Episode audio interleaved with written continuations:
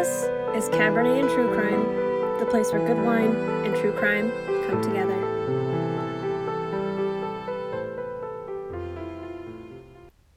Hi, friends.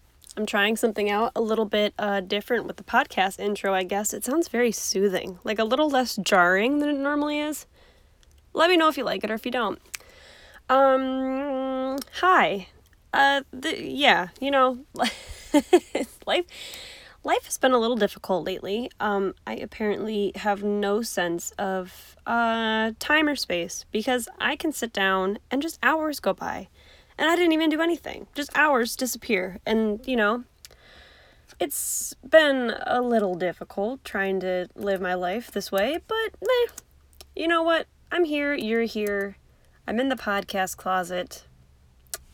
Really, I couldn't ask for a better time. So, per usual, let's just, you know, get right into it. Um, this one I enjoyed researching. There's these next two I'm really into. Like the uh, patron exclusive episode. Really into it. It's going to be a good one. I have had a lot of fun researching it. Um, and hopefully it'll be the first professionally ish recorded and edited video. So if you've been waiting to become a patron until I got my shit together, now may be the time. But d- wait, don't hold your breath yet. Let what? That's not the right saying. No, don't let me get this video done before you expect anything great from me because uh you know, we've had high hopes before on how videos were going to work out and then they've turned out to be complete trash fires. So, let's I'm just I'm optimistic. I'm feeling the mood. I'm into it. Let's hope that all my technology decides to be into it as well because if it's not, I'm going to start screaming. Just absolute screaming shitstorm. Okay? So that's uh that's where I currently stand in my life and the time. Uh so that's all I have, I think. I don't really I don't really know. December's gotten away from me. It's already December 9th. How did that happen? I don't fucking know. I'm blinking and time is passing by. So, had a lot of big plans for December and I feel like those plans may not come to fruition unless something very dramatic happens in my life and the way it has gone so far I'm not I'm not feeling optimistic about that part. like so those might be first of the year some fun ass January plans. Who knows? So stay tuned for that. I'm excited if they actually happen. And if not, then I'm still excited. I'm just an excitable person though. So yeah. Um let's get into it. I've got a very intricate system for these. I always film my weird intro because that's all I can call it. I don't really know. It's just me rambling for a couple minutes. I'm, I'm, getting like a structure down to my podcast, and that's why I don't know if I would ever. I I dabble constantly in the idea of like having a co-host. Uh, but I don't know. I just, you know, it seems like a lot of things to orchestrate and like other people to get involved and like time to to do it just seems stressful to me. And so I always film it and then I, I resituate myself, get myself cozy, comfy with my laptop, and then uh, I pause the podcast to get comfy and then I come right back in. And usually I ramble for another minute or two, like I am now. Welcome to that part. And then we actually get into the true crime. Have you noticed the structure? Because I certainly have you know, I set myself up for segues, for sips of water, etc. Um, because I don't edit any of these. In case you were curious, I well, I've said that before. I don't edit any of these. I literally record them and post them. That's just how they go. So, if I go down weird tangents, I would rather be completely real and say everything that I need to say and have my opinion out there than sugarcoat things. You know, I don't I am, hello, I am me. That's who I am. And I'm not here to sugarcoat or edit anything to make me look better. Um, that sounds exhausting. So I don't, you know, just it comes out the way it is. If I ramble, if I don't make sense, if I mess up my words, then I guess that's just part of this experience with you guys. And if that's the case, then so be it. Some people probably hate it, and other people are probably here for it. So, I, you know, you can't make everybody happy. And at the end of the day, I'm doing this because I like to do it and I want to do it the way I want to. Otherwise, what's the point? You know? And this, this has been my TED Talk. So, welcome. Thanks for coming. So, today we're going to be talking about Louise Peete, whom I had never heard of before. And this goes down the whole rabbit hole of I really like old style crimes. I've said this before. Um, I like when they're so far removed from everything going on in today's world, real, real old timey. That's my jam. Um, I still cover newer, well, I guess not newer, but more recent crimes, but anything that happened before the 1900s or like the early 1900s is really my jam. So when I find one that has enough information on it, like I'm I'm 10 out of 10 going to do it. So if you have any of those to recommend, I will take them. Um, so today we're talking about Louise Peete. She was born as Lophie Louise Preslar on September 20th, 1880. Um, no wonder she would go by Louise because Lophie is a weird name. Sorry if your name's Lophie. Lofie? It's L O F I E. Um, she was born in Bienville, Louisiana. And technically, Bienville didn't become a city until 1891 when the railroads extended to that point. So, Bienville is a village in Bienville Parish, Louisiana. Um, in 2010, the population. What? What am I talking about? oh, goodness gracious. I was. This has some French in it, and I, my, um, the. Sorry, another rabbit hole. The, uh, episode for why can I not use my words right now? For the patron exclusive takes place takes place in France. So I was like, holy shit, have I been thinking this girl was born in Louisiana this whole time when she wasn't really born in Louisiana? I just got my two stories mixed up. Just fucking read what you wrote, Jana. Don't get I just I try to get so philosophical about these things. Like just read what you wrote. It's really not that difficult. Okay. So, um Bienville is a parish in Bienville Nope. Bienville is a village in Bienville Parish, Parish, Louisiana. Okay, got that out. In 2010, the population was 218 people, and in case you were curious, Louise Peete is not on the Wikipedia page for their notable people, and I checked. There are a lot of people who are apparently notable, but Louise Peete is not one of them. Um, so the Preslars, which are her family, were prominent uh, Louise's dad was a pub or a newspaper publisher. Their family was well off. Louise would later recount that her parents were not delinquents and did not raise delinquent children. She went to a private school in New Orleans but was kicked out at 15 for stealing and being promiscuous, which I said in 1895. I'm curious as to what type of behavior would get you out of um, get you kicked out of school for being promiscuous. So I went down that um, little route and looked it up. Um, so from what I can tell, over geniality and ignorance turned the 19th century into, quote, the most rotten age there had ever been for sexuality. Um, and though I can't look up what it was like in Louisiana at the time, there was an article about um, Britain, which I'm assuming were kind of in the same place around the same time.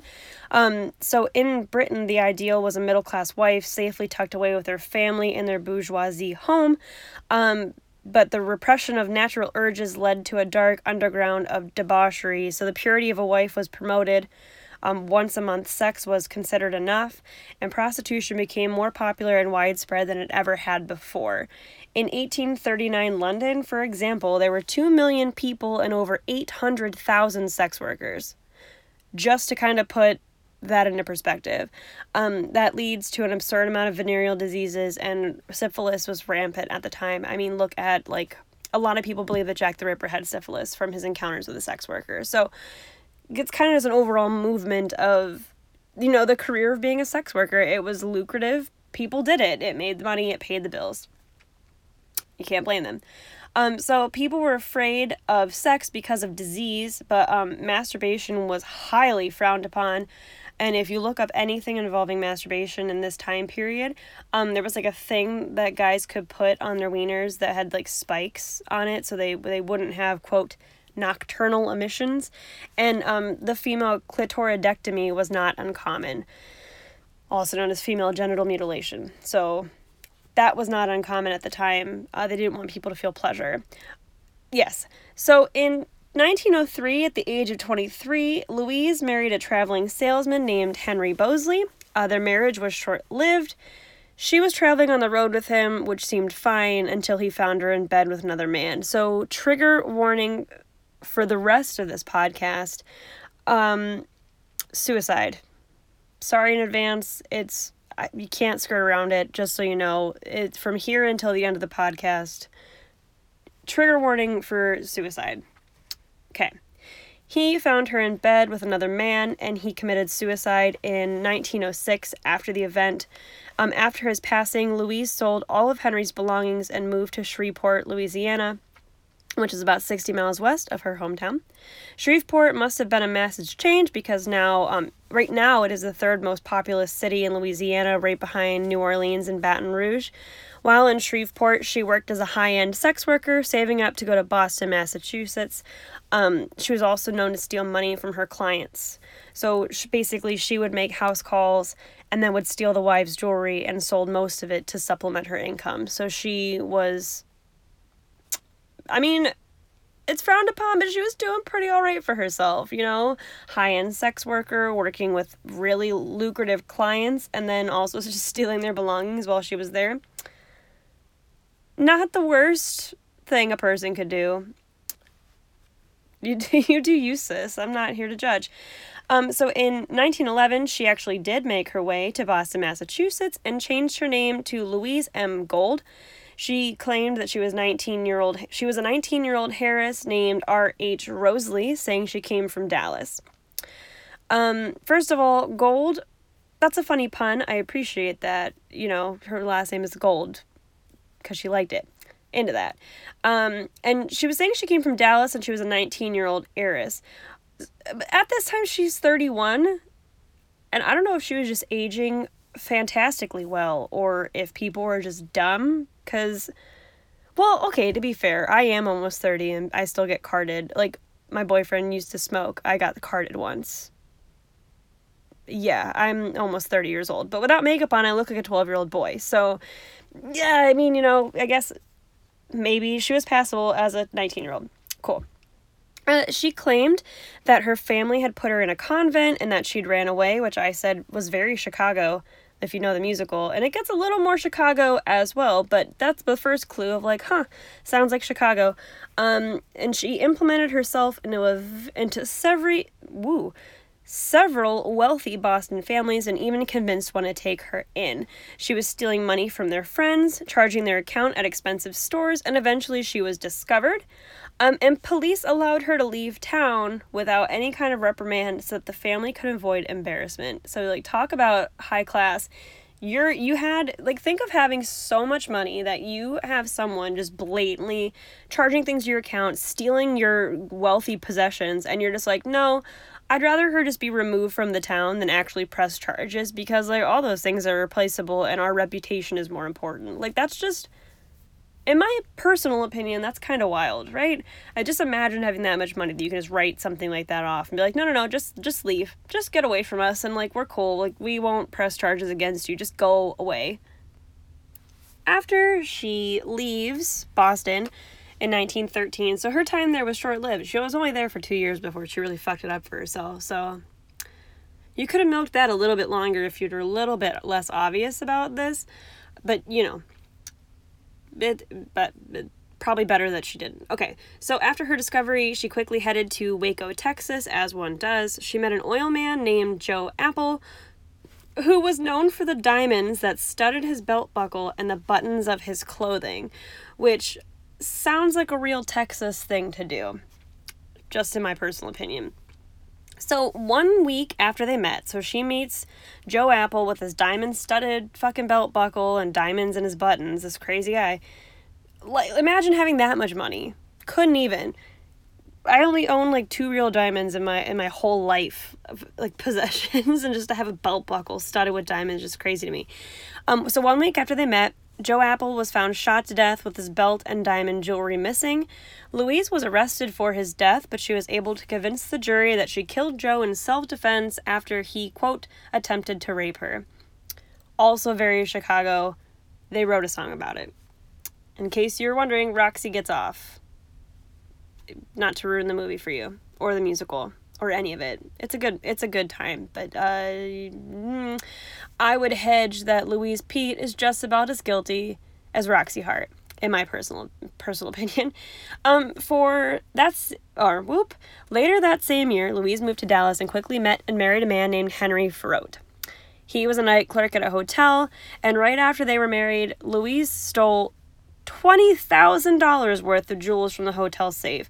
Normally, I like to um, well, yeah, normally I would go through and calculate out how much that would be in like today's terms, but I didn't for some reason because I do later. So actually, okay, here's do this math in your brain if you want to, and if you don't want to, then that's fine too. So later on, I have three hundred and fifty dollars. Then would equal four thousand six hundred and fifty-two dollars today. So if she stole twenty thousand dollars, some mental math uh, that's a lot of money. I'm going to hedge that she stole. Um, of course, the hotel suspected and questioned Harry um, because he was the employee there, but he was later dismissed because they didn't have enough evidence to, like, he just wasn't involved. They were suspicious of Louise, but had no evidence to really tie her to the crime. And apparently, the uh, the ordeal was so upsetting and embarrassing for Harry. He um because his name was ruined. Like they had suspected him of this crime, and even though he didn't, wasn't committed of it, like stealing that much money from a hotel really kind of, you know, you lost your employer's trust. Um, apparently that was a huge hit to his, you know, psyche, and then he found out that Louise was uh, cheating on him, and Harry Faurote shot and killed himself. So Louise is just kind of reckless and doesn't care about who she hurts in the process of getting money. It all comes down to money for her. And it's so obvious. It's painfully obvious. And she's marrying these men and just destroying their lives. It's just no no concern for anybody else but herself. Very selfish. Um, so after the death of Henry, Louise moves to Denver, Colorado. Here she meets a man, also a salesman named Richard Peete. They marry in 1915 and have a daughter named Frances Anne, who went by Betty for some reason, but I don't understand how Frances Anne turns into Betty, but that's not my problem to worry about.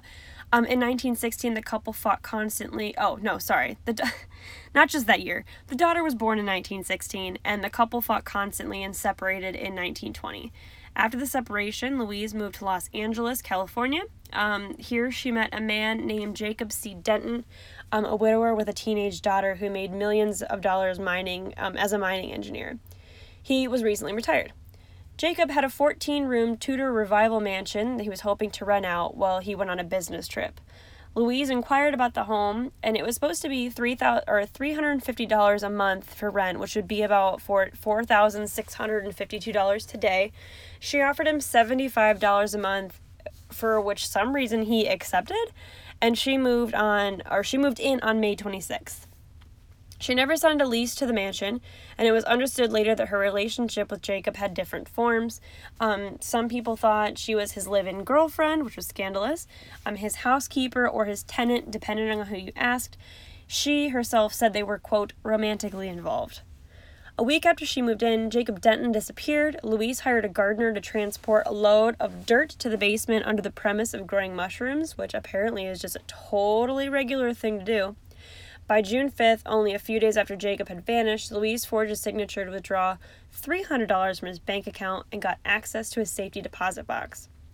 And you know, if that wasn't weird, the lady at the bank noted that the signature didn't look right. Uh, Louise told the woman that Jacob had his arm amputated after it had been shot by a mysterious Spanish looking woman and said that the signature looked strange because she, Louise, had to help him sign checks with his left hand. In other versions of Louise's story, uh, Jacob's arm had been cut off by a sword, um, and that story also involves him losing a leg. And Louise told those who were worried about Jacob that he wouldn't see any visitors because he was ashamed of his amputated arm. Very, very specific story. Not that he was sick or anything. Very strange to be like, oh no, he totally just got his arm cut off by a by a strange Spanish woman. Believable, regular, totally normal. Um, as more time passed, Jacob's friends and associates were curious about him. Louise said he was on a work trip to various locations, promising that he would come home soon. In the meantime, though, Louise was pretending to be Jacob's wife and spent his money, drove his Cadillac, and pawned his jewelry and possessions, even renting out rooms in the mansion to make money.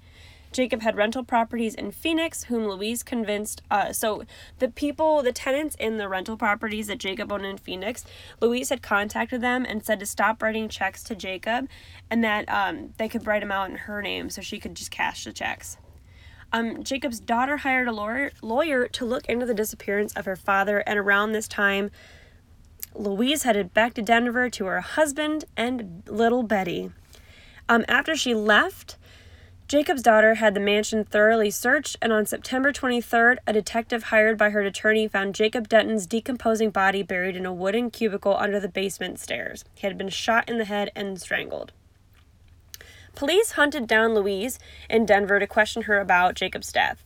She said the mysterious Spanish woman was the one who killed him, and she was the one who had shot his arm off. Police obviously didn't buy that, considering his corpse was still very much had a right arm.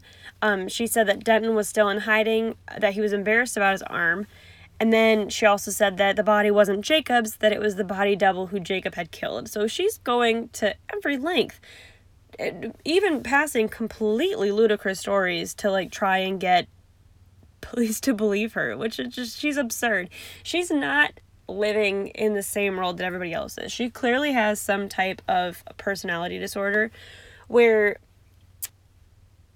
you know, I and I don't know which one. I'm not a psychologist. I'm not here to diagnose anybody, but her behavior and her her stretch to make the story line up with her reality sounds like a personality disorder to me.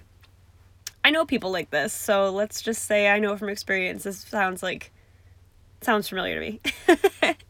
so uh, she was brought back to LA. So they obviously didn't believe any of her stories because how could you? I don't. You. There's no way. She's so over the top. It's not even realistic. Um. So she was brought back to LA and indicted on one charge of first degree murder. The trial started on January 21st, 1921. On February 17th, 1921, she was convicted and sentenced to life in prison. Her husband, Richard, was loyal and convinced that she didn't do it. In 1923, she convinced him to divorce her so he could remarry. Um, he agreed, but said he would wait forever for her release. Um, right after the divorce was final, Louise stopped answering his letters and refused to see him. Stand up, gal. Um, and Richard killed himself in 1924 in a hotel in Arizona after suffering the loss of his love. In her time in prison, she was considered a perfect prisoner. She worked as a dental assistant, worked in the flower gardens, and wrote for the prison newspaper. She served 18 years of her life sentence and was paroled for good behavior in 1939. After her release, she began working as a live in housekeeper for a woman named Jessie Marcy, but Marcy died of natural causes shortly after. Then she moved in with probation officer Emily Latham um, and was her nurse and her housekeeper. Emily died of a heart attack in 1943. Police did not investigate the death thoroughly because they didn't know Louise Peete was a subject of a huge murder case because right after she got out, she changed her name to Anna Lee. So now she's just out, named Anna Lee. Nobody knows she's Louise P, and nobody knows that she's been she's a convicted murderer, and a, sus- a suspected, a once suspected, once convicted murderer.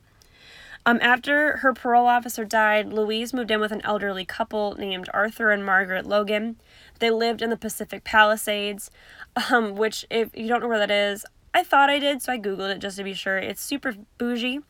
Um, fun fact: the house from the first season of The Golden Girls was a house in the Palisades. In case you're, I yeah, I looked it up. Um, that's pretty cool. I love The Golden Girls. Um, also, the movie Carrie was filmed there, and a ton of other shows. Um, Curb Your Enthusiasm, etc.